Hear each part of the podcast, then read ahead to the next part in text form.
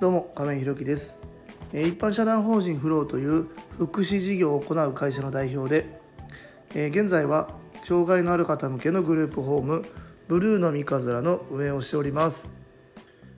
今日はグループホームは対の住処という一つの答えだけで考えないというテーマでお話ししたいと思います。本題に入る前にお知らせをさせてください。現在グループホームブルーの三日面では入居者様が5名ですので、空きが1部屋です。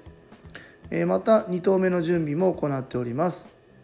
ブルーの三日面の見学ご希望の方ございましたら、公式 LINE 等でご連絡いただきますようよろしくお願いいたします。それでは本題です。今日はグループホームは対の住処という一つの答えだけで考えないというテーマでお話ししたいと思います。今日はね、タイトルから見るとグループホーム側としてもしかしたらちょっと冷たいなって感じられるかもわかんないんですけども、これは僕の一つの答えじゃなくて一つの意見なので、他のグループホームの方はどう考えているかもわからないし、その入居者様に対して僕たちが 100% 全部答えられているかどうか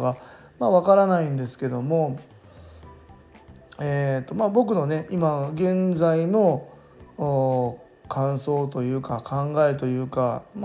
なんですけども、グループホームっていうのは基本的にはね、他の作業所とかデイサービスとか、そういうのとまだ違いましてね、やっぱり暮らしっていう部分を支える事業になってますので、その方の生活に一番近いところに僕たちの事業っていうのは存在していると思うんですけども、で今うちのグループホームにはね、下は10代から上は60代までいらっしゃるんですよね。割と年齢層は幅広いんですけど、人数としては5人なんですけどね。でそんな中でやっぱり自分の子供もね障害あるっていうこともありまして、やっぱり、自分がグループホームっていうのを事業を始めたからにはですね、とにかく入居者さんに寄り添って、一生ね住み続けられるような、グループホームでありたいっていうふうに考えて事業の方をスタートしたんです。それ自体はね今も変わってないし、これからもおそらく変わらないとは思うんですけども、それは僕たちの考えであって、入居者さんはもちろんそうじゃない方もいらっしゃいますよね。現状をやっぱり、一生続み続けたいよって言ってる方もいるし、そうではなくて今後ね、一人で自立して、お一人暮らしされるとか、そういうことも踏まえて見据えてね、うちのグループホームをステップアップとして利用したいという方もいらっしゃるっていう、そういう状況に今あるんですけども、考え方としてはね、グループホームに今後も一生住み続けたいっていう方も2つあるなと思ってて、それに向けて取り組める人と、思ってるけど現状今そういう状態にまだないっていう人の大きく分けて2つに分かれると思うんですよね。まだまだ僕たちもねグループホームっていうところ、もちろん働いたことはあるけど、実際自分が経営となってタッチするっていうのは当然初めてじゃないですか。その中でやっていく中で今まで経験した人と、今住んでる人っていうのは似てるような部分もあるけど、そうでないところももちろんたくさんあるんで、結局どれだけ経験しても対人なんで、その方に合った支援だったり、そういう計画みたいなのがあると思うんですけども、何が言いたいかと言いますとですね、その方がずっと一生ここに住み続けたいと思っても、その方の特性だったり今置かれている状況だったりっていうところも重ね合わせると、これはもしかしたら一生住み続けるっていうのは難しいかもなっていう人もいるのかなと思います。そんな方にも、今後も一生進み続けられるだろうなって思う方にも同じような支援っていうのを今までって言ったら変だな、やってたんですね。この方はちょっとなかなか特性的にはもしかしたら難しいかもわかんないけど、本人としては希望してるから、僕たちもやっぱり、そういうふうに取り組み支援の方をやっていかないといけないっていう固定観念のまま僕は、支援してたなというふうに、思いますね。だから今考えてもやっぱりその方の特性にもしかしたら合ってない支援してたかもかしてるのかもなっていうのを改めて思い直してですね、一生住み続けたいって言っても、まずはこの例えば3ヶ月とか半年みたいな短いスパンをいかにこう安定して過ごせるかっていうのも一方ではやっぱり大事なのかなというふうに思ってるんですよね。例えば3ヶ月とか半年ってそんなに長くないスパンですけども、そのご家族と住んでてグループホームに来たっていう方もいらっしゃれば、今まで一人暮らししていて安定しなかったのでうちに来たっていう方もいれば、はたまた入院されていてうちのグループホームに移ってきたっていう方もいらっしゃるわけですよね。その方の特性プラス、この間まで生活してた生活状況、生活環境によってもかなり変わるなっていうふうに思うんですよね。その方たちに対しても一生住み続けたいっていう、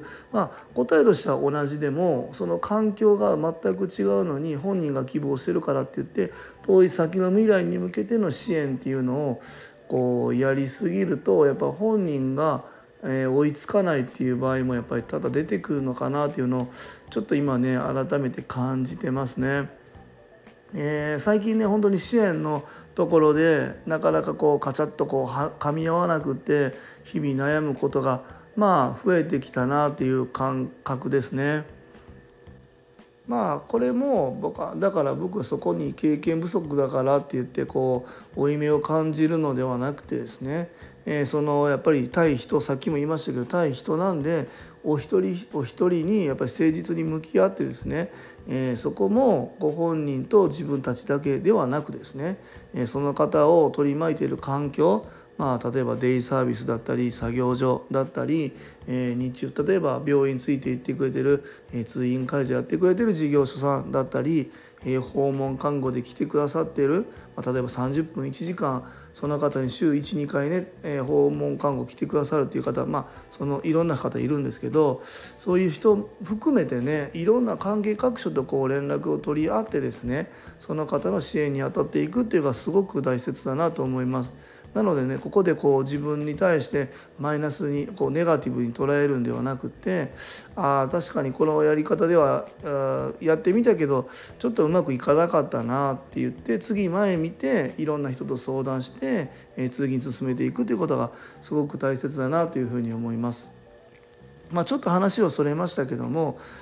そういうことでね、だからその方が本人が希望している、この方は対の住みかとして希望しているって例えば出たとしても、それを単純にそのまま支援計画に回すんじゃなくて、まずは何をしていかないといけないのかっていうのをきちんと考えて、この方は対の住みかって言っているけれども、まずは今安定した生活を暮らすっていうこと、これを3ヶ月半年1年まずは継続させるっていうところに集中するみたいな、そういう支援の仕方も一方では考えていかないといけないなっていうのを改めて思いました。今日はグループホームは対の住みかという一つの答えだけで考えないというテーマでお話しさせていただきました。一般社団法人フローでは障害のある方向けのグループホームブルーのみかずらを和歌山市のみかずらというところで今年の3月から入居を開始いたしました。また現在グループホーム2棟目に向けて準備中です。そちらの詳細などは公式 LINE やノートでもご案内しておりますので、概要欄のリンクからご覧いただきますようよろしくお願いいたします。最後までお聞きくださりありがとうございます。次回の放送もよろしくお願いいたします。今日も素敵な一日をお過ごしください。一般社団法人フローの亀井宏樹でした。それではまた。